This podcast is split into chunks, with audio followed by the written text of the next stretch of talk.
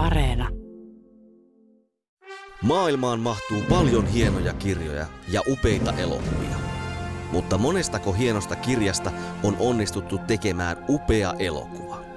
Kirja versus leffa esittelee joka viikko teoksen, jonka leffaversio vetää vertoja alkuperäisteokselle. Yle Puhe. Kirja versus leffa. Toimittajana Jarmo Laitaneva.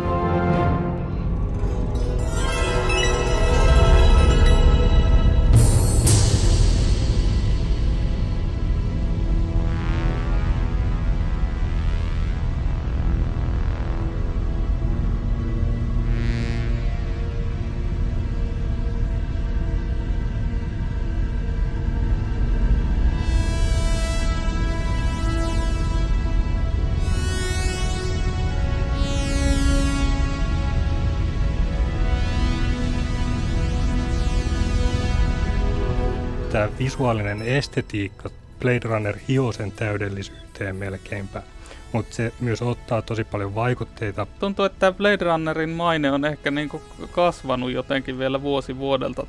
Ihmisen ja androidien välinen rajapinta on paljon epäselvempi ja hämärämpi diginteoksessa kuin elokuvissa. Se Vangeliksen soundtrack on musta yksi, yksi varmaan 80-luvun parhaista. Joo, ja se Vangeliksen se saksofoni syntetisaattorimusiikkiin mm. yhdistettynä, niin lähti elämään myös omaa elämää. Tästähän aika vähän lopulta otettu irti vasta toistaiseksi tästä Blade Runner-maailmasta, että voisi kuvitella, että sieltä on tulossa vielä paljon muutakin.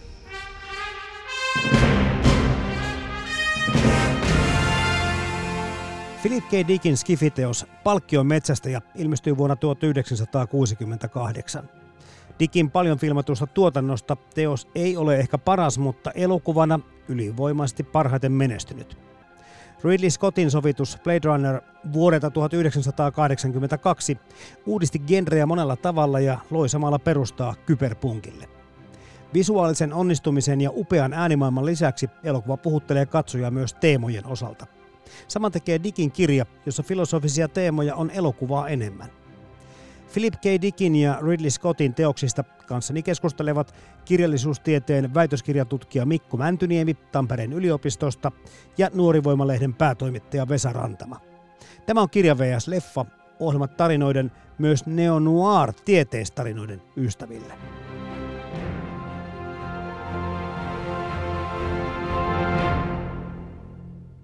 Blade Runner kertoo siis ajasta, jolloin ihminen on saavuttanut lähiavaruuden, vähintään lähiavaruuden, ja avaruuden valloituksessaan sitten käytetään hyväksi tämmöisiä valmistettuja robotteja, eli replikantteja. Ja ihmisen kaltaisuudessaan kaikki replikantit eivät kohtaloaan orjatyövoimana oikein sulata ja syntyy sitten kahnauksia, joiden myötä lukija ja myös katsoja laitetaan pohtimaan ihmisyyden rajoja.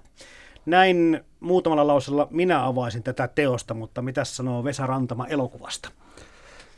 Niin, se on semmoinen neonoirin tai science fictionin oikeastaan ylittämätön klassikko. Se, jos, jos nyt katsoo niin kuin elokuvia, mitä on tehty sen jälkeen, niin kuin, joissa pohditaan, jossa joku science fiction vibaja, jos pohditaan ihmisyyttä jotenkin laajemmin, ihan niin kuin Matrixista lähtien, niin, niin todella monissa paikoissa niin kuin näkee sekä sen visuaalisuuden, myös tietokonepeleissä ja sarjakuvissa, että sitten ne samat teemat, mitkä on tullut tässä Blade Runnerissa tavallaan, että e, se ihmisen ja koneen rajankäynti ja sitten semmoinen tavallaan, että mikä, mikä on niinku semmoinen suurempi e, vallanpitäjien käyttämä mielen manipulointi ja mikä on yksilösuhde siihen, niin tämmöisiä klassisia teemoja. Ja Mikko Mäntynimi, sä jotakin haluaisit tuosta kirjasta myöskin kertoa. Joo, toisin kuin ehkä elokuva, jossa on todella paljon dekkari piirteitä, niin tämä kirjahan on kertoo oikeastaan tällaisesta siviilivirkamiehestä, joka laitetaan metsästämään näitä androideja, kuten niitä teoksessa kutsutaan. Eli hän on kaikkea muuta kuin Hollywoodin toimintatähti, hmm. ja hän tekee sen voin ostaakseen itselleen uuden eläimen lemmikiksi, aidon sellaisen. Joo, se on jännä millä tavalla, nyt kun tästä kirjasta puhutaan siis ennen tätä elokuvaa, niin jos ihminen tämän eka kertaa lukee tämän Philip K. palkkionmetsästä ja kirjan, niin hätkähtääkin sit niistä eroista, koska tota, tämähän on paljon Hollywoodia enemmän tämä elokuva. Mutta nyt en puhu pahassa, vaan ihan hyvässä merkityksessä, mutta tämän Descartin asema ja, ja moni muu asia on tosi, tosi erilainen. Ja mm. vaikuttimet, motivaatiot. Se kyllä mä tässä kirjassakin niin sellaista tiettyä semmoista Chandlerilaista semmoista antisankarivibaa ehkä näen siinä niin kuin Descartissa. Et, ja, ja, se on se, semmoista, niin kuin, siinä on tyylillisiä yhtäläisyyksiä ehkä semmoiseen pulp-kirjallisuuteen ja sellaiseen niin kuin vanhaan dekkari-kioskikirjallisuuteen. Mm. Kyllä, mutta ei se mikään niin kuin semmoinen sankari varsinaisesti ole. Se on hyvin semmoinen niin kuin, vähän semmoinen vastentahtoinen hahmo tuli mieleen se, että jos siinä tämmöistä skifi-elementtejä olisi ollenkaan, niin olisi ollut vähän vaikea sijoittaa, että mikä kirja tämä on. Joo, mä laittaisin tämän kirjan, jos otetaan tämä skifi-elementti pois, niin sitten tämä on niin postmodernia kirjallisuutta, Kyllä. Hmm. koska se käsittelee identiteetin rakentumista, identiteetin hajoamista, rakentamista, entropiaa ja asioiden jatkuvaa syklimäisyyttä, että ei ole mitään pelastusta eikä vapautusta – Mm. Että se on hyvin vahvasti oman aikansa tuotos, kun se on 60-luvun lopulla tehty. Mutta tähän nyt tullaankin siinä kohti, että oliko tämän tyylisiä tällä tyylilajin edustajia niin kuin olemassa ennen tätä digin palkkionmetsästä ja kovinkaan montaa? Mm. No jos ajatellaan, että tämä on niin postapokalyptinen kirja, tässähän paljon enemmän oikeastaan kerrotaan tässä kirjassa, että mikä se maailman tilanne on tai mikä siihen on niin kuin johtanut tavallaan, että, että on ollut semmoinen niin maailmansota-terminus, tavallaan, jota ei, ei kutsuta kolmanneksi maailmansodaksi, vaan semmoiseksi, joka niin kuin tavallaan lopetti kaiken ja sen seurauksena niin kuin kaikki paikat on täynnä täynnä tuota semmoista... Ryönää. Tukka, niin, ryönää. En, en lukenut tätä, tätä suomennosta, niin en muista tarkalleen, että onko se, onko se ryönä se sama kuin se tuhka tai mikä se dust on tässä englanniksi vai? Varmaan, miten, varmaan miten se menee, mutta mut se, se on kuitenkin to, tavallaan tekee sen elämästä maapallolla todella vaarallista myös ihmisille ja elollinen luonto on tavallaan niin kuin suurimmaksi osaksi kadonnut kuvasta kokonaan, että se on semmoinen täysin niin kuin ihmisen maailma ja sellaisena tosi synkkä. Mutta se suomennos on tässä kohti hyvä, koska puhutaan lopullisen maailman sodasta. Ja, mm. ja ihminen on sitten tämän, näiden vaikutusten seurauksena nimenomaan painukkin maapallolta. Mm. Tai pakenemassa parhaillaan vallottamassa sitä lähiavaruutta itselleen. Että se hyvin se sota, tai LMS, mikä oli tämä lyhenne, niin hyvin kuvaa sitä mm. tilannetta. Mutta jos ajatellaan just kun kysyit näistä, että oliko tällaisia teoksia aiemmin, niin kyllä tämä jonkinlainen niin trendi oli tämä postapokalyptinen fiktio silloin 60-luvullakin jo. Et silloin esimerkiksi J.G. Ballard teki sellaisia jos, niin kuin Drowned World, jossa maailma on niin kuin hukkunut veden alle ja monia semmoisia varia- useampiakin variaatioita tavallaan tästä teemasta. Ja sitten semmoinen e-, elokuva kuin On the Beach viimeisellä rannalla, mikä, mikähän se on se elokuvan nimi, mutta se kirja on tämän niminen, niin on yksi esimerkki myös tästä. Niin. Sijoittuu Australiaan. Eli ei ihan ensimmäinen kuitenkaan, mutta se ensimmäisiä. Niin, sitten on tietenkin Robert A. Heinleinin teokset jo 50-luvulta. Starship Troopers. Sitten on tietenkin Frank Herbertin Dyyni, Kyllä. oli 65. Että kyllä se Skifi alkoi nostaa päätään ja just tämmöinen postapokalyptinen kirjallisuus myös. You're reading a magazine, you come across a full-page nude photo of a girl. Is this testing whether I'm a replicant or a lesbian, Mr. Deckard? Just answer the questions, please semmoinen pelkkä teknisyys, niin se ei jaksa kiinnostaa niin paljon kuin tämmöinen pohdinta, missä tätä ihmisyyttä tai ihmisyyksien rajoja pohditaan. Se on niin, niin hienoa se kokonaisuus, minkä hän niin kuin, rakentaa. Joo, ja kun hänellä on niin monta eri tasoa myös ihmisyydestä tässä teoksessa, että on ne ihmiset, jotka on päässeet pois maasta, jotka on parempia ihmisiä, sitten on niitä, jotka odottaa pääsemistä, sitten on niitä, jotka tämä radioaktiivinen tomu on muut, aiheuttanut mutaation, että ne on tyhmempiä, tai sitten, että ne on hedelmättömiä, jolloin ne on niin alemman luokan kansalaisia. Ja näihin kaikkiin lähestytään silleen digmäisen ironisesti, että ihmiset joutuu maapallolla pitää lyijy suojuksia nivusissaan, että ne suojelisi itseään tältä tomulta ja säilyttäisivät lisääntymiskykynsä, että siinä on tämmöinen kuivan ironinen huumori, mikä leikkaa tämän koko teoksen kyllä läpi. Mm. Tasoja on tosi paljon. Ja sehän myös ehkä mikä on ero tähän elokuvaan verrattuna, niin on, että tämä on tosiaan vähän tämmöistä niin kuin sen aikaisen ja ehkä nykyisenkin Amerikan ja tämmöisen median niin kuin satiiria. Että tässä on semmoinen talk show host, Buster-ystävällinen, joka on koko ajan niin kuin joko radiossa tai televisiossa ja niin kaikki kuuntelee sitä ja, ja tavallaan häntä pidetään niin kuin yhtenä suurimmista ihmisistä kautta aikain. Joo, se jopa huvitti lukea sitä, koska siinä oli semmoisia niin viittauksia nykyaikaan aika lailla. Mm. Joo. tota, sitten mikä ehkä kiinnittää huomiota tässä, niin aika useassa kohdassa tämä Yhdysvaltojen ja Neuvostoliittojen välistä kahinointia. No, kirja on 1968 tehty, että ehkä sen ymmärtääkin sen ajan, mutta se tuli kyllä niin kuin monessa kohtaa, että ai niin, elettiin tätä aikaa, että tällä oli merkitystä näin paljon toisaalta tässä on semmoista tiedusteluyhteistyötä myös ehkä niin kuin, tota, Neuvostoliiton ja Yhdysvaltojen välillä niin kuin näiden androidien suhteen, jotka on semmoinen yhteinen vihollinen tai yhteinen uhka, jotka on kaikki siis karanneet niin kuin, avaruudesta, Marsista ja muilta niin kuin avaruusasemilta. He, niitä ei saisi olla ollenkaan maan päällä, koska ne on vaarallisia siellä.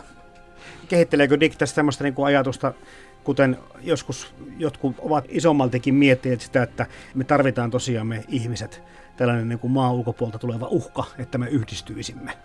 En mä oikein lue sitä, koska tässä teoksessa kuitenkin on tämä toinen ihmishenkilö, mikä hänen nimensä nyt olikaan? Se on se Isidore, niin, joka on taitaa olla J.F. Sebastian tuossa elokuvassa, Kyllä. ne on vähän eri nimisiä. Kyllä, mutta hän on just tämmöinen ali-ihminen, että hän ei enää pääsekään pois maapallolta ja hän puolestaan ottaa nämä androidit vastaan. Niin Vähän niin kuin suojelukseensa olevina. Niin, koska mm. hän on yksinäinen ja tarvitsee ystäviä, että ei se niin ole silleen kaikkia ihmisiä yhdistävä uhka, Joo. mikä mm. rakentaa, että se ei ole mun mielestä silleen tässä teoksessa tulee esiin. Mm. Mutta se, mikä on niin tuossa elokuvasta varmaan kaikille tuttu, että menee vielä enemmän jopa sekaisin sitten siinä kirjassa, että kuka on ihminen ja kuka on replikantti. Joo, mun mielestä se kirja painottaa paljon enemmän sitä ihmisten ei-inhimillistä puolta, kun se mm. alkaa heti alussa, että heillä on tämä tunnetilojen manipulaattorit, että he voi näppäillä itselleen tunnetilan, että ovatko he masentuneita vai iloisia.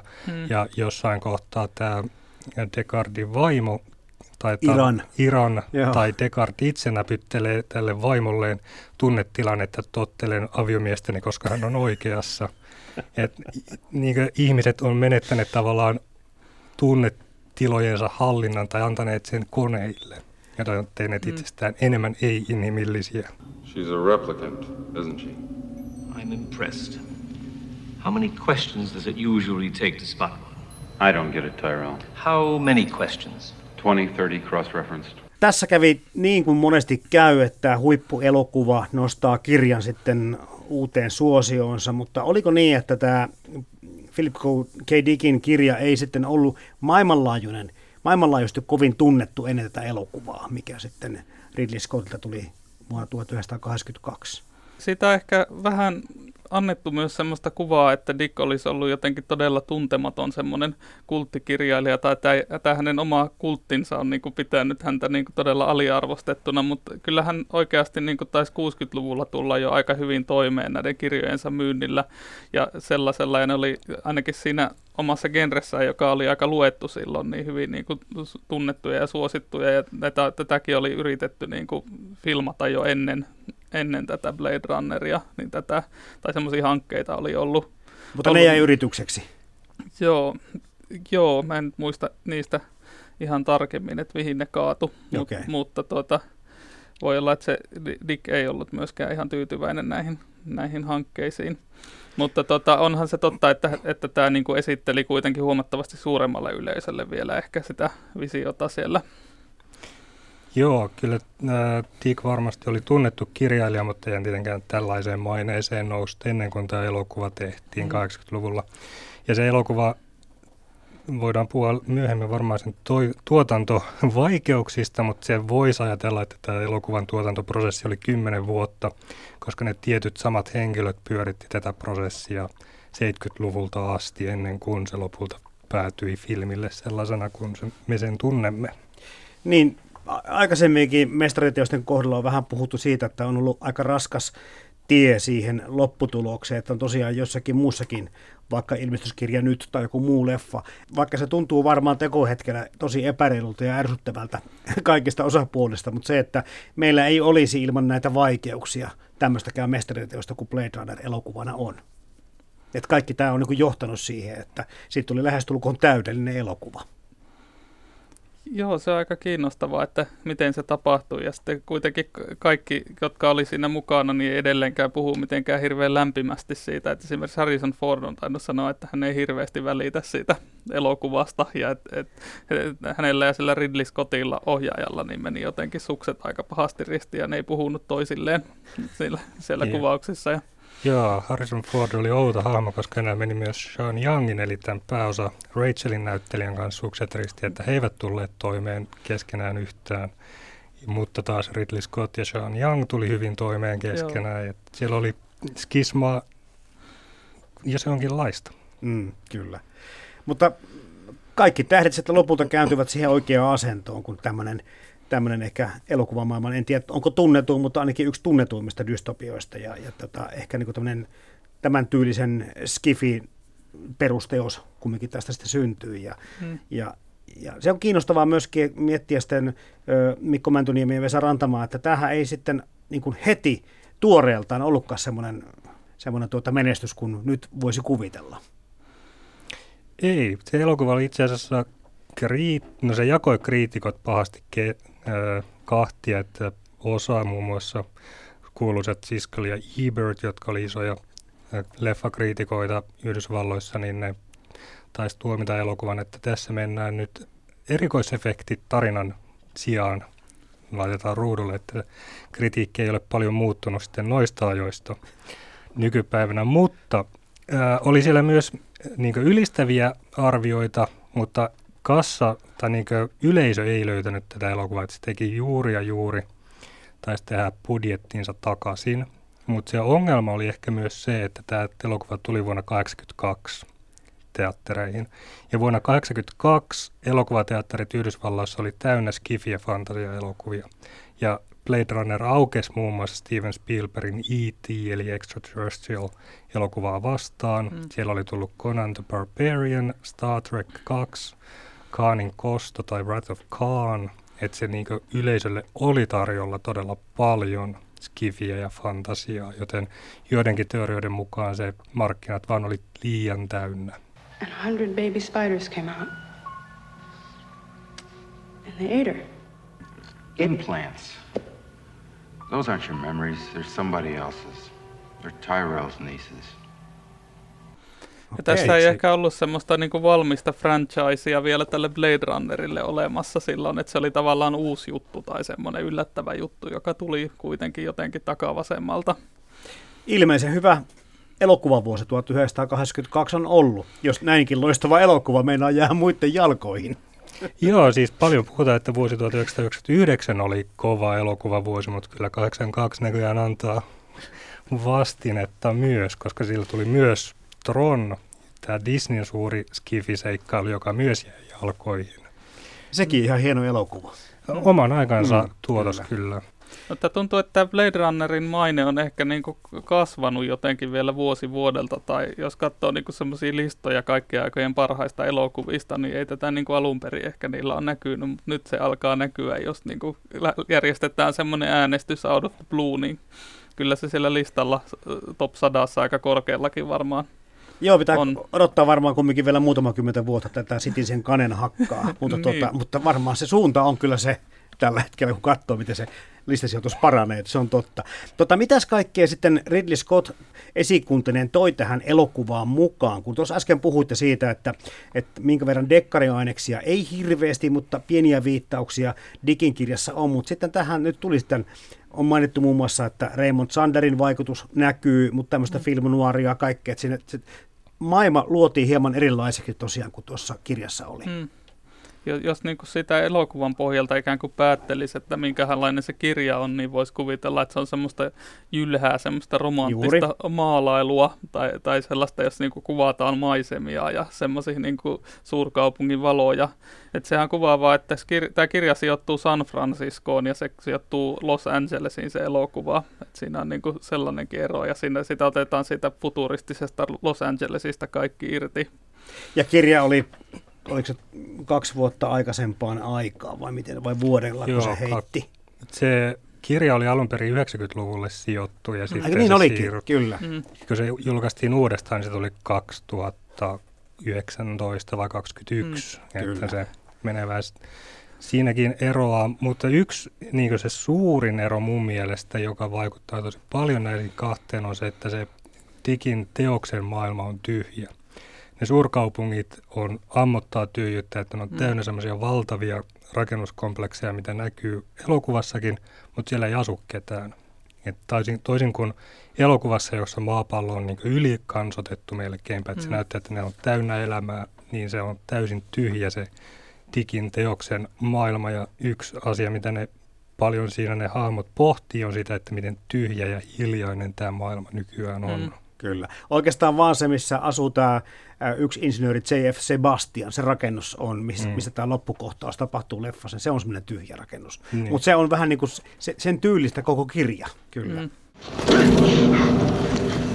My birthday is April 10, 2017. How long do I live? Four years.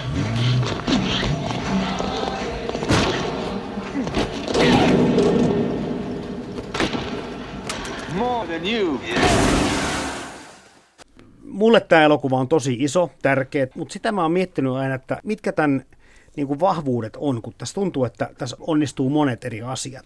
Tuossa niin runo oli semmoista asiaa, kun, kun mietitään sitä maailmaa, mikä on aika ruma, mutta sitten siinä on paljon tämmöistä kauneutta mukana ja tämä epätoivo yhdistyy toivoon, tulevaisuus menetyksiin, vaara turvallisuuteen. Tässä on niin kuin, jotenkin onnistuu tasapainoilemaan eri elementtien välillä niin täydellisesti, että, että se ei ole pelkästään sitä visuaalista tai musiikillista kauneutta, vaan siinä se tarinassa on jotain semmoista käsittämättömän hienoa veitsenterällä kävelyä. Tuntuu, että että niin kuin ihan castingista siihen niin kuin soundtrackiin, niin jotenkin kaikki yksittäiset elementit on myös sattunut kohdalle. Että se, se Vangeliksen soundtrack on musta yksi, yksi varmaan 80-luvun parhaista. Siinä on, niin kuin, se on tosi monipuolinen, vaikka se on niin kuin periaatteessa ambienttia, niin siinä on niin kuin hyviä teemoja ja se niin kuin vaihtelee tavallaan se tyylilajikin aika paljon.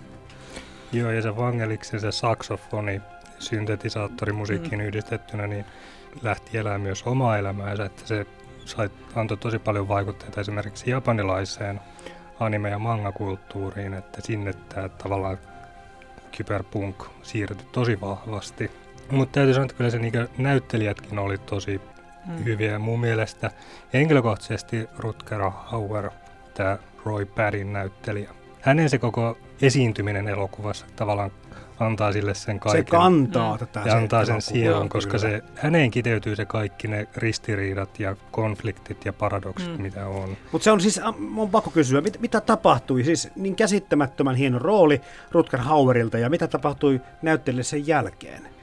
No tästä voi ehkä puhua jopa Blade Runner-kirouksesta, koska myös Sean Young Totta. ei koskaan saanut sitten, hänen uransa ei enää oikein noussut. Ja sitten tässä elokuvassa oli tosi paljon näitä sponsoreita, oli Ataria ja muita tämmöisiä isoja firmoja, ja ne kaikki kärsitään elokuvan johdosta. Siitä on kirjoitettu tosi paljon, että niiden myyntiä jotenkin imako laski, koska ne oli tässä mukana. Jopa Coca-Colaa Joo, Coca-Cola oli, tuli, että tästä on ihan vakavasti puhuttu Blade Runner-kirouksena. Hmm. Mutta en tiedä, mikä Hauerin kohtalo oli, että hän oli kyllä loistava näyttelijä, että hän harmi, että hän ei enää päässyt sitten näyttää niin paljon taitoja niin isommissa rooleissa. Nämä androidit on myös, niin kuin tämä Hauer ja sitten Sean Youngin Rachel, niin ne on semmoisia tavallaan semmoisia futuristisia tyyliikoneita tai sellaisia, että ne on laitettu niin kuin tosi hienosti niin kuin tavallaan semmoisiksi ihan toismaailmaisen nä- näköisiksi, että et siinä on varmasti semmoinen kiehtova estetiikka myös. Mutta sitten se Hauer jotenkin ylittää tämän vielä, että, että se, esimerkiksi se hänen loppumonologiinsa, niin musta se on niinku ehkä, ehkä tämän elokuvan sellainen kliimaksi. Tota, jos se puhuu näistä sateeseen haittuvista kyyneleistä tai sekoittuvista kyyneleistä. Ja se on kiinnostavaa, että sitä kohtaa niin kuin ei ole tässä kirjassa ollenkaan. Ja ilmeisesti tämän kyyneleet sateessa, niin se Hauer oli itse keksinyt niin kuin edellisenä iltana tämän ja lisännyt siihen käsikirjoitettuun monologiin itse sen asian, joka on kaikkein tunnetuin siinä. Että hän otti niin kuin silläkin lailla tämän niin kuin Näistä historia, historiaa tehdään. Joo.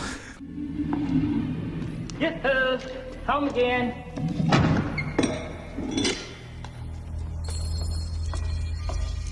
Home again, home again, diggity dick. Good evening, there. Evening, fellas. Ehkä näissä jossakin ihan uusimmissa skifiteoksissa on kyllä niin kuin nainenkin olemassa tämmöisenä niin kuin aktiivisena toimijana, mutta eipä se, eipä näissä van, vanhemmissa kyllä se rooli kummonen taida olla. Ei, ei, naiset ei paljon tee Skifi-elokuvissa vanhoissa, vaikka mielenkiintoisesti tämä Blade Runner-elokuva ja tämä Harrison Fordin Deckard-hahmo on käänteinen Hollywood-toimintasankari tai semmoinen sankari, että kun Digilläkin oli tämmöisiä antisankaripäähenkilöitä, niin Scott käänsi myös tämän Deckardin hahmon tämmöiseksi anti-Hollywood-sankariksi, että hmm. hän ampuu kaksi replikanttia elokuvassa, ja ne on molemmat naisia, ja hmm. toisen hän ampuu selkään vielä, että hän on niin kaukana tämmöistä sankarista kuin olla voi, ja hänestä koko ajan puhutaan tavallaan, että hän on kylmä tappajakone pelkästään.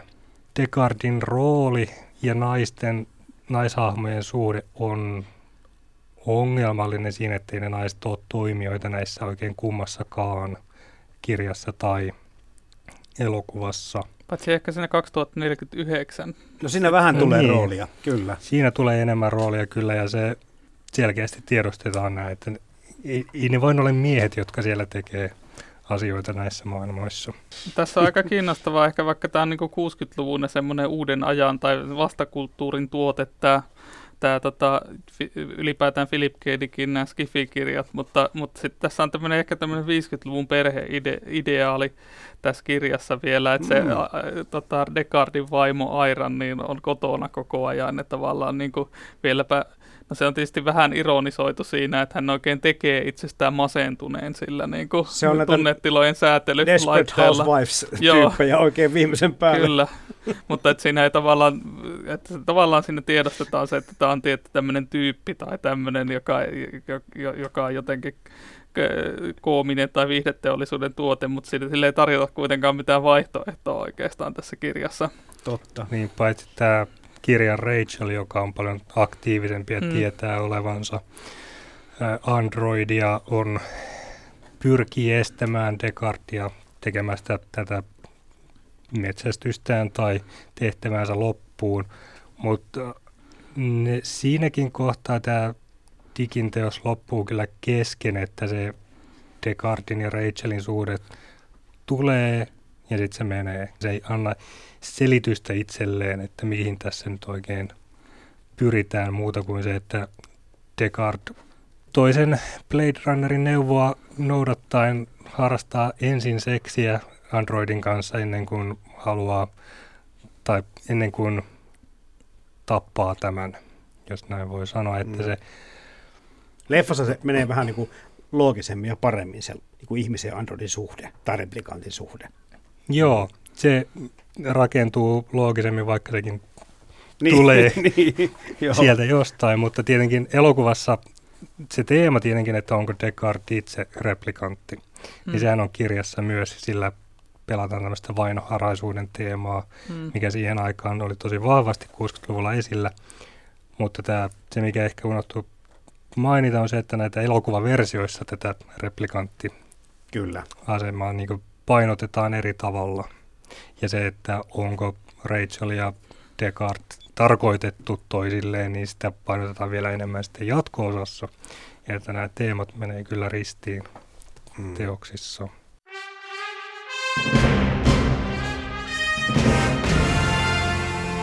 Philip K. Dickin ja Ridley Scottin teoksista kanssani keskustelevat kirjallisuustieteen väitöskirjatutkija Mikko Mäntyniemi Tampereen yliopistosta ja Nuorivoimalehden päätoimittaja Vesa Rantama. Yle Puhe ja Yle Areena. Kirja versus leffa. Toimittajana Jarmo Laitaneva.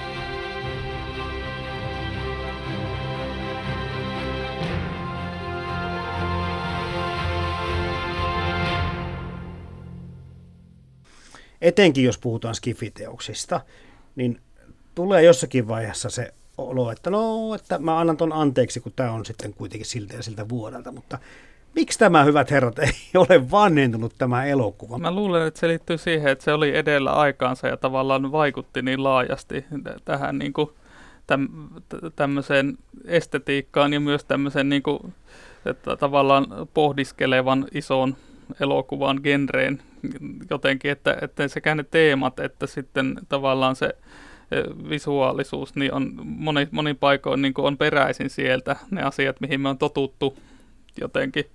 Niin. Ne on, monet on peräisin Blade Runnerista, niin ne ei ole sitten vanhentunut myöskään. Ja Blade Runner, mä uskon, että tuli myös jotenkin juuri oikeaan aikaan, koska 80-luvulla tämmöiset käytännön efektit ja mattamaalaukset sun muut, se tekniikka oli jo hiottu melkein täydellisyyteen, joten siellä oli todella paljon hyviä ja kokeneita taiteilijoita mm. tässä mukana. Ja tämä oli just ennen kuin elokuvastudiot alkoi siirtyä enemmän ja enemmän tietokoneanimaation puolelle. Joten tässäkin sitä näkee välillä ja jotkut ne leijuauto tai millä niitä kutsuukaan, niin sitä näkee, että okei, toi on tietokoneella lisätty ja se ei näytä niin hyvältä. Toisin mm. kuin ne kaikki kaupunkimaisemat sun muut, jotka on rakennettu jokainen pieni yksityiskohta siihen. Mutta se täytyy sanoa, että myös tämä visuaalinen estetiikka, Blade Runner hioo sen täydellisyyteen melkeinpä, mutta se myös ottaa tosi paljon vaikutteita esimerkiksi heavy metal-sarjakuvasta – ja ranskalaiselta taiteilijalta Jean Giraud tai Möbius, joka teki tosi paljon sitä sen tyylistä ö, taidetta ja sarjakuvia, että se on paljon ottanut vaikutteita sieltä, mutta kyllähän niin ne henkilöt, jotka tässä oli mukana myös niin lavaste- ja e-, efektipuolella, niin oli varmansa, varmasti alansa huippua ja siksi se myös näkyy ja on edelleen niin vakuuttavan mm. näköinen elokuva. Si- siinä on ehkä se, että, että myös tämmöinen niin kieraskuro-efekti tai tällainen niin kuin valon ja varjon vaihtelu, sen voi jotenkin toteuttaa semmoisella ajattomalla tavalla, tai se on niin, kuin niin semmoinen klassinen maalaustaiteen juttu, että tuossa on sen verran vähän värejä ja ne on sellaisessa kontrastissa toisiinsa, hmm. että se on tavallaan semmoinen ajaton asia. Ja, ja sitten ehkä yksinkertaisesti siksi, että Ridley Scott oli perfektionisti. Jonkun tarinan mukaan, jonka luin tämmöistä kirjasta on, että he kuvasivat kaksi viikkoa elokuvaa ja Scott päätti, että kuvataan kaikki uudestaan, koska valaistus ei ollut täydellistä. Että se hmm. kaikki piti olla juuri oikein eikä melkein. Hmm. Where are your folks? I'm sort of an orphan. Oh, what about your friends? I have some, but I have to find them. I'll let them know where I am tomorrow. Oh? Onko niin kuin osa tänne Blade Runnerin tätä tämmöistä kulttiklassikko-asemaa just tämä niin hirveä määrä näitä erilaisia leikkauksia ja versioita niin, että, että aina on tullut uutta, että sillä on niin ylläpidetty tätä, tätä myyttiä näin pitkään.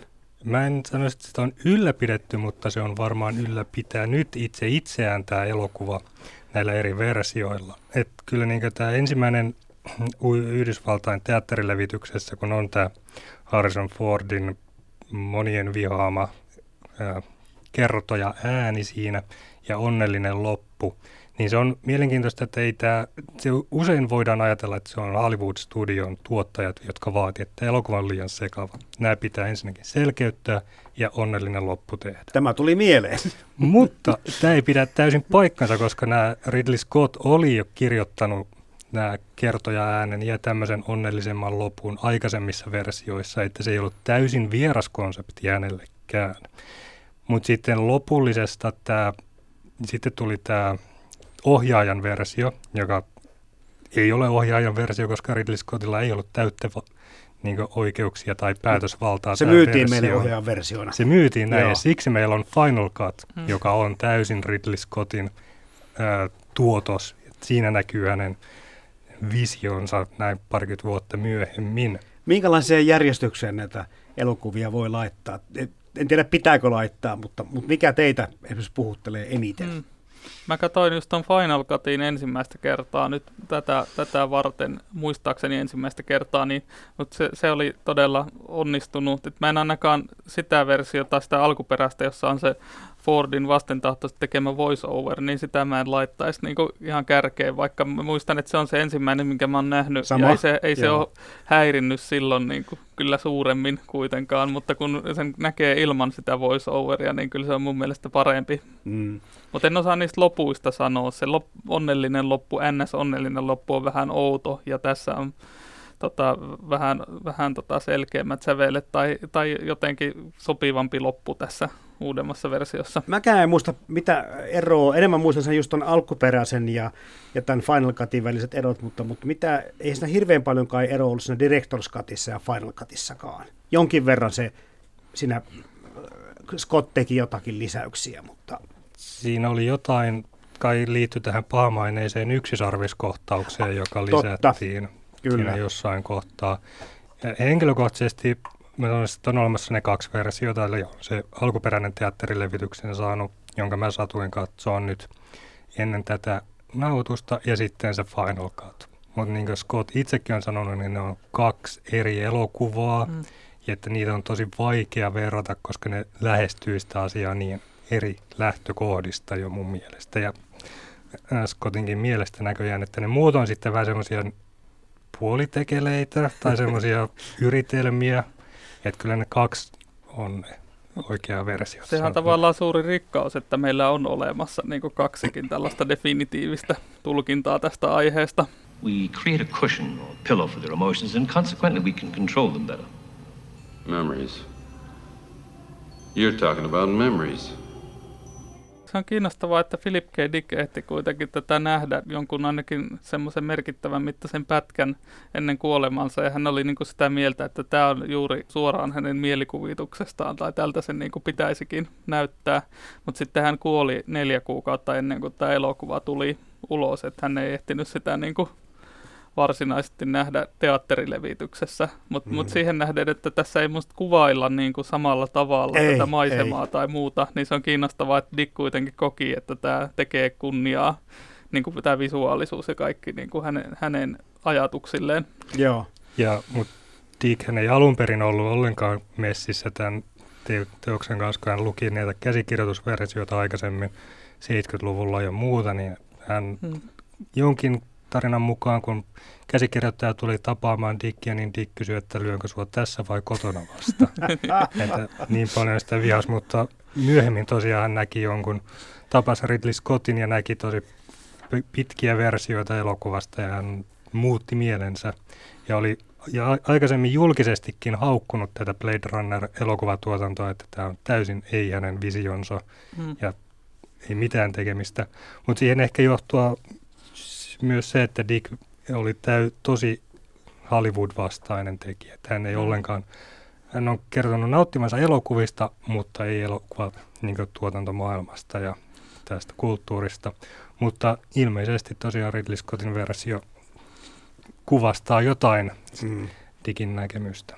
Sitten kun aina pohtii sitä, että, että jostakin jonkun elokuvan tai katsomista tai kirjan lukemista on, on muutama kymmenen vuotta aikaa, niin on ihan selkeä asia, että sitten se, jos se mukana kulkee se teos, niin, niin, niin ajatukset sitten siitä muuttuu. Ja mä mietin, että tässä ehkä just tämä, tämä, nämä teemat, mitkä on älyttömän isoja siitä ihmisyydestä ja sen rajasta ja, ja tota, kenties vaikka tänä päivänä ilmansaastetta tai maapallon tulevaisuudesta, niin, niin ehkä en silloin nuorempana niin paljon pohtinut niitä asioita samalla tavalla. Nyt kun sitä, niin nämä teemat sitten, ne niin kuin merkityksellistyy eri tavalla eri aikoina selkeästikin. Jo- joku asia kiinnittää enemmän huomiota kuin aikaisemmin. Mites nyt sitten viimeisimmällä katselu- kautta lukekerralla, niin mit, mit, mitkä sieltä pomppaa teille semmoisena niin suurina asioina? Kyllähän se tässä kirjassa on nimenomaan tämä niinku suhde eläimiin, mikä ehkä nyt Se, kiinnitti niinku joo. eniten, eniten huomiota.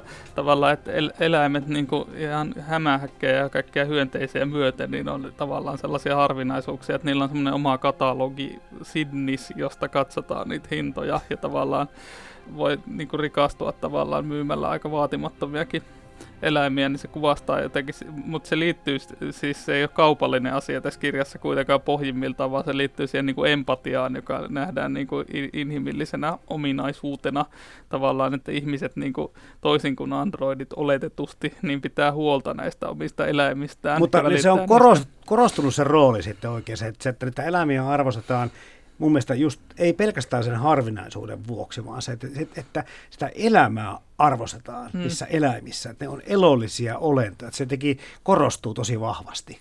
Niin, ja se on jälleen digmäisesti myös ironisoitu, että ne on olemassa robottieläimiä, Kyllä. joita hoidetaan kuin olisivat eläviä olentoja. Ja niitäkään ei erota toisistaan. Niin, ennen kuin ne hajoaa. Ja sitten näihin hajoamisiinkin on rakennettu tämmöisiä saira- sairaus asetuksia, että se näyttää niin kuin ne eläimet sairastuisi, kun ne menee rikki ja muuta, että se e, elämän ja keinotekoisen elämän raja on paljon niin selkeämmin piirretty tuohon digin teokseen kuin näihin elokuviin. Ja se on mun mielestä ehkä tämän elokuvan suurin perisynti on se, että se ei selkeytä sitä. Se keskittyy tosi hyvin ja paljon androideihin ja heidän inhimillisiin piirteisiin. Mm. Mutta ne eläimet jää elokuvassa silleen taustalle, että ne, ne on keinotekoisia mm-hmm. ja niiden merkitystä ei korosteta. Ja samoin se ihmisten keinotekoinen inhimillisyys on vähän silleen niin kuin tulkittavissa kautta rantain. Että sitä ei ihan niin paljon korosteta, että elämä sellaisena kuin me lukijat se tunnistetaan, ei ole olemassa tuossa maailmassa. Että se on paljon keinotekoisempaa, paljon enemmän teknologian läpäisemään, mm. joten se ihmisen ja androidien välinen rajapinta on paljon epäselvempi ja hämärämpi digin teoksessa kuin elokuvissa. Is he good? Who? Your opponent. Oh, Dr. Terrell? I've only beaten him once in chess. He's a genius. He designed you. Ja toinen asia, tätä Booster-ystävää, ystävällistä siinä seurataan ja tätä Mercerin toimintaa, jotka, jotka kai jotenkin yrittävät niin kuin vähän kumotakin toinen toisensa, niin tämä uskonnollisuus ja tämmöinen, näiden läsnäolohan puuttuu myöskin elokuvasta. Hmm nämä on ehkä semmoisia asioita, jotka e- ehkä harkitustikin on sitten jätetty, koska tässä on lopulta näin lyhyeksi kirjaksi niin, kuin niin valtava tykitys näitä ideoita, että ne olisi jäänyt aika irrallisiksi, jos ne olisi tuotu siihen elokuvan maailmaan. Just kun tämä merserismikin on niin er, erikoinen juttu, että tavallaan on olemassa semmoinen empatialaite, jota ihmiset käyttää, jossa on kaksi kahvaa, jota pitkin pääsee niin kuin semmoiseen tiettyyn paikkaan, jossa voi kokea yhteyden koko, koko muuhun ihmiskuntaan, jossa joku semmoinen vanha mies kiipeää tota, rinnettä ylös ja sieltä sataa kiviä ja kaikki niin kuin kärsii yhdessä ikään kuin, ja se on se uskonto. Niin, ja joka mielenkiintoisesti sit siinä lop- teoksen lopussa esitetään, että tämä olisikin huijausta, että se on TV-studioilla kuvattuja mm. videoita, jotka on sitten lähetetään vaan kaikille tämän laitteen kautta. Ja siitä ei voinut olla jotenkin hymyilemättä, kun se luki tämän paljastuksen, että vuotta ennen kuun, kuuhun lentoa ja Neil Armstrongin laskeutumista, niin oli jo tämmöinen tavallaan suuri ihmiskunnan kokemuksen keinotekoinen esittäminen TV-studion kautta, että nämä on niin jotenkin vaan Dickkin tuntui olevan ajansa pulssilla kyllä. Yhden digin elämänkerran nimihän on mies, joka muisti tulevaisuuden, ja siellä on niin paljon tämmöisiä esimerkkejä, vähän tämmöisiä pelottaviakin asioita, jotka tuntuu ilmenevän sitten myöhemmin jossain muodossa. Mm.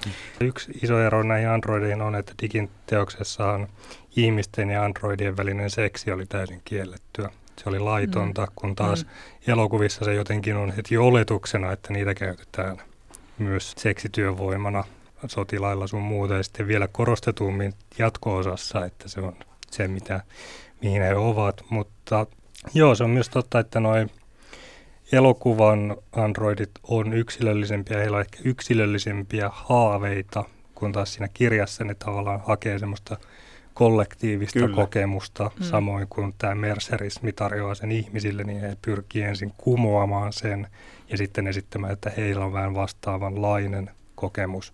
Että se on enemmän niin yhteisö versus yksilö, jos näin haluaa näitä teoksia Joo. vertailla. Mutta nyt kun sä sanot tuon, Mikko, tuon Blade Runner 2049, niin puhutaan muutamalla sanalla siitäkin. Mulle tuli tuossa kirjan maailmasta paljon enemmän mieleen tämä jatko-osan maailma, hmm. kun tämä Blade Runner-maailma. Siinä on te- ehkä pyrittykin tekemään enemmän kunniaa vielä tälle Dikin visiolle myös samalla kuin sille alkuperäisen kirja, alkuperäisen elokuvan maailmalle. Että tuntuu, että, että se tava, tietyllä tavalla se jatko-osa on jopa niin kuin syvällisempi elokuva siinä tavassa, miten se käsittelee niin kuin ih- ihmisyyttä. Että eihän siitä tietysti tule samalla lailla ikonista elokuvaa, mm-hmm. se ei ole se niin kuin, tavallaan se alkuperäinen, joka on vaikuttanut kaikkeen, mutta se on todella onnistunut kuitenkin se tarina ja kaikki siinä. Onko ja, mitään he jatko-osaa muuten ikinä odotettu näin paljon kuin tätä ja pelätty? Ei varmaan. No, ehkä Tähtien sodan esiosat. Niitä No joo, kyllä. Ne, ne, ne on, jokaisella on oma mielipiteensä niistä.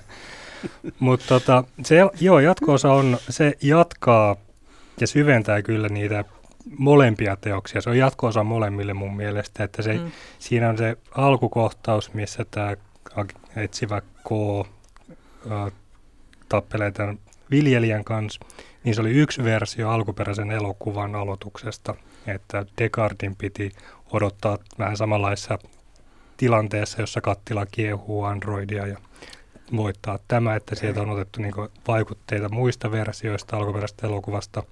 Ja sitten mun mielestä tämä Joy, joka oli tämä keinotekoinen vaimo etsivä koolle, niin hän siihen hahmoon niin taas kiteytyy tämmöinen digin keinotekoinen uskonto ja semmoinen muu, että kun hän uskottelee tälle koolle, että sä oot oikea poika, sä, sä olet oikeasti ihminen tai ihmisen ja replikantin lapsi, niin sitten se tavallaan myöhemmin paljastuu, että se on ohjelmoitu täyttämään tämän asiakkaidensa toiveita, joten kaikki tämmöinen keinotekoinen uskottelu sun muu, niin se on paljon enemmän läsnä tässä jatko-osassa. I'm surprised you didn't come here sooner. It's not an easy thing to meet your maker. What seems to be the problem? Death. Death. Well, I'm afraid that's a little out of my jurisdiction. You... I want more life, Father. No palataan tähän alkuperäiseen juttuun vielä. Miten tässä niin kävi niin, että, että kun nämä kaapeli-TVn oikeudet ja tämmöiset DVD-asiat, että voiko ne vaikuttaa niin paljon, että, että se suosio lähti niin kuin, niin sitä kautta kiipeämään, vai kävikö tässä vaan niin, että yhtäkkiä hokattiin, että ei hemmetti, että me ollaan missattu yksi maailman hienoimmista elokuvista? Tämä on ehkä semmoinen, josta niinku tavallaan ihmiset, jotka tykkää siitä, niin tavallaan kertoo toisille ja sille intoilee. Ja se voi olla semmoinen, joka kytee sitten tavallaan jatkuvasti siellä. Ei tämä puskaradio ainakin on toiminut alla. tässä. Joo, joo, mä luulen. Ja sitten se on vähitellen vaikuttanut siihenkin, että tästä Philip K. Dickistä tuli myös todella suosittu niin kuin el- elokuva käsikirjoitusten alkulähde tai semmoinen, että se franchise alkoi kasvaa. Sitten tuli Total Recall ja sitten tuli monia muita niin kuin 2000-luvulla vielä Minority Report ja ja muita. Että ei se nyt ihan Stephen Kingia haasta, mutta kuitenkin niin kuin, ihan onnistuneita elokuvia, hyvin erityyppisiä elokuvia on tehty niin kuin sen niistä, maailman pohjalta. Ihan kelpo leffoja, mutta ei ihan nyt niin kuin yllä tietenkään tälle mestaritasolle mm. niistä mikään. Ei, kyllä äh, Philip K. Dickia on kutsuttu ei-filmatisoitavaksi kirjailijaksi, hänen teokset ei vaan käänny suoraan elokuviksi, mm. niitä joudutaan aina jotenkin muokkaamaan Joo. uuteen mediumiin ja näin.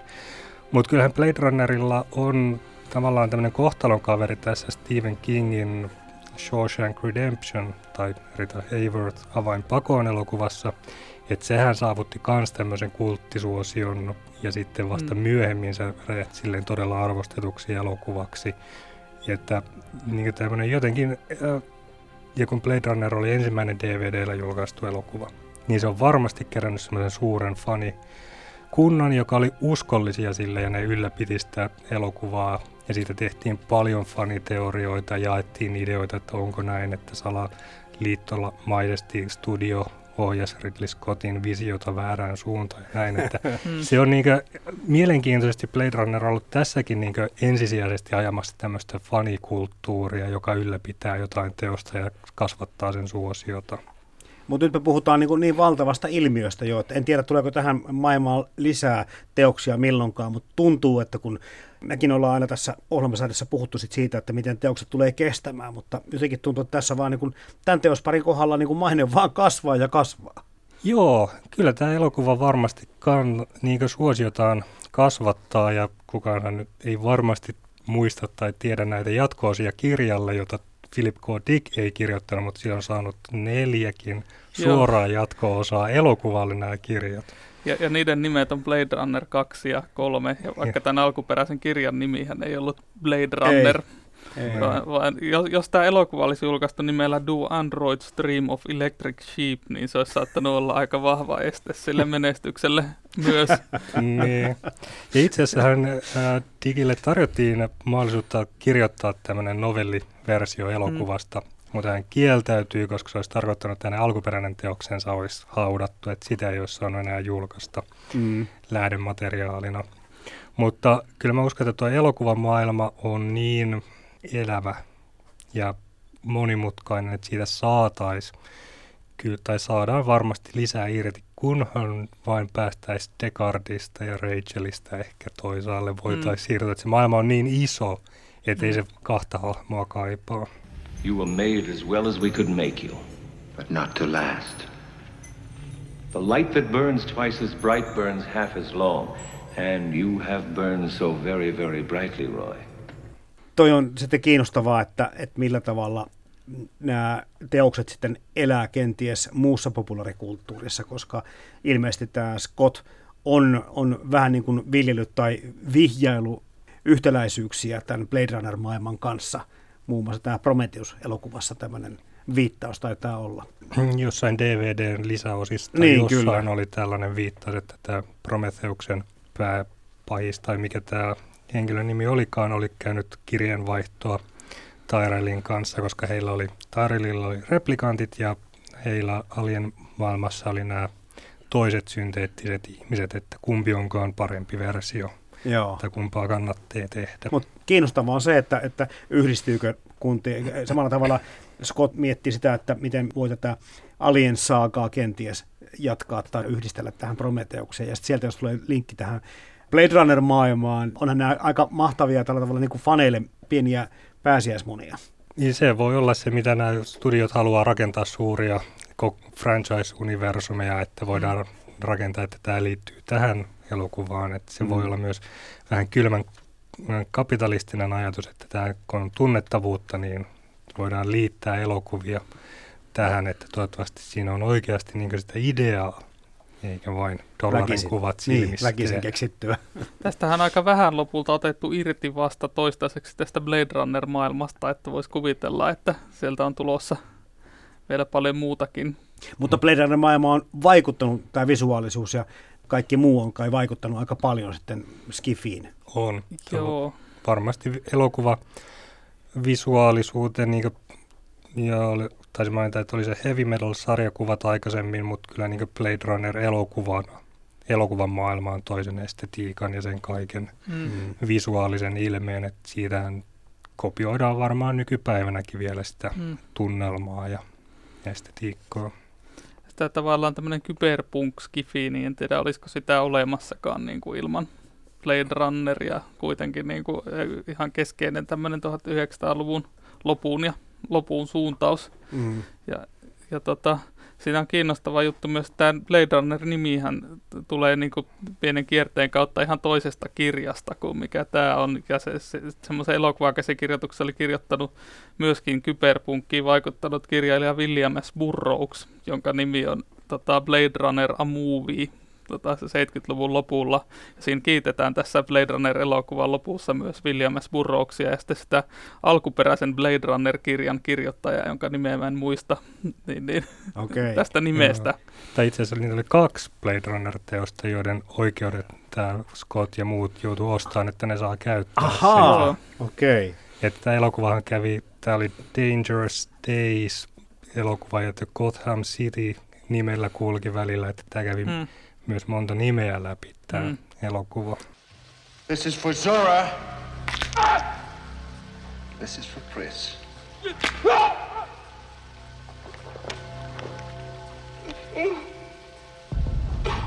Come on, Deckard. I'm right here, but you've got to shoot straight. Ja kaikki on kuvaavia. Ja sitten tosi kuvaava on myös tämä su- suomennoksen, olikohan se alkuperäinen nimi Metropolis 2020. Että se on myös yksi viittauskohde, tämä tota, 20-luvun Metropolis-elokuva selvästi tässä Blade Runnerissa, tai siinä myöskin siinä, mm. miten ne maailmat on niin kuin eri tasoilla tavallaan, se suurkorporaatioiden rikkaiden maailma, ja sitten se tavallaan, missä on ylikansoitusta ja hmm. paljon populaa. Hei, tota, tähän loppuun, haittaako se yhtään tai kiusaako se katsojaa, lukijaa se, että, että me saavutettiin se aika?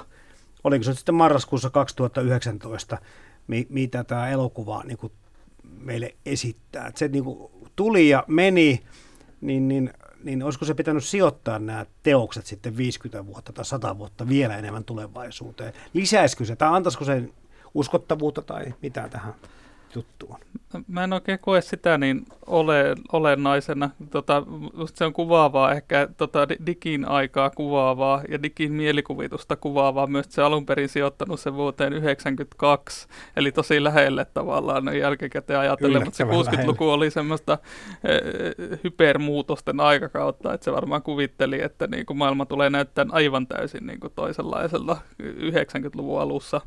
Ja, mutta se ei ole niin oleellista, mutta se digimaailmassa ehkä semmoinen tietty semmoinen perspektivismi, että se ei jotenkin usko objektiiviseen todellisuuteen. Se on ehkä semmoinen tärkeä teema. Tässä se aikakaan ei ole jotenkin objek- objektiivista, vaan se on niin kuin aina riippuu havaitsijasta. Niin kuin, jos filosofi piispa Berkeley sanoi 1600-luvulla, että ole, ole, oleminen on havaittuna olemista, tai miten se nyt olikaan, mutta se on digin ajatus myös näissä kirjoissa, että ei ole olemassa sellaista objektiivista aikaa tai objektiivista todellisuutta, vaan kaikilla on vähän omaansa. Joo, en mä usko, että se siirtäminen eteenpäin vaikuttaisi, että nämä elokuvat puhuttelee katsojia kuitenkin ihan eri asialla kuin sillä vuosiluvulla, mistä puhutaan, että se, vaikka se laittaisi vuoteen 2100 19, niin sitten kun se aika saavutetaan, niin se on kuitenkin erilainen ja sitten mm. mietitään, että no eihän tämä vieläkään ole to- toteutunut tälleen, kun tämä elokuva sen esittää. All those moments will be lost in time. Like tears in